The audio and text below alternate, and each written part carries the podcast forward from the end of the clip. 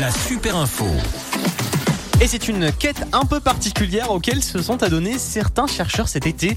Sur le Mont Blanc, des scientifiques cherchent des microplastiques. Ça s'appelle Clean Mont Blanc, Audrey.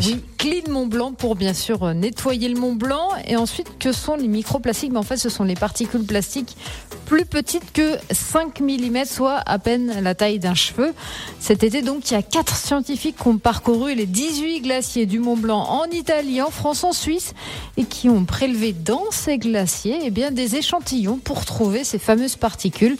En fait, ils ont prélevé dans le torrent qui est en aval du glacier. Mais alors, euh, Audrey, quel est l'enjeu de tout ça? Eh bien, concrètement, on imagine que ces sommets, ces glaciers sont à l'abri de toute pollution. Mais en fait, ben non, c'est pas si simple que ça. Déjà, les quantités de plastique euh, être transportées par les alpinistes, mais c'est franchement marginal. Et puis, c'est parce que bah, ça intéresse les chercheurs. En fait, ce qui intéresse, c'est de quantifier la diffusion de la pollution dans l'atmosphère. En fait, comment est-ce que ces particules peuvent être transportées sur de très longues distances, comme on l'a vu en février dernier, hein, lorsqu'il y avait euh, du sable du Sahara qui était venu jusque sur le massif du Mont Blanc. Les chercheurs prélèvent donc euh, de l'eau et filtrent pour garder euh, les, les microparticules.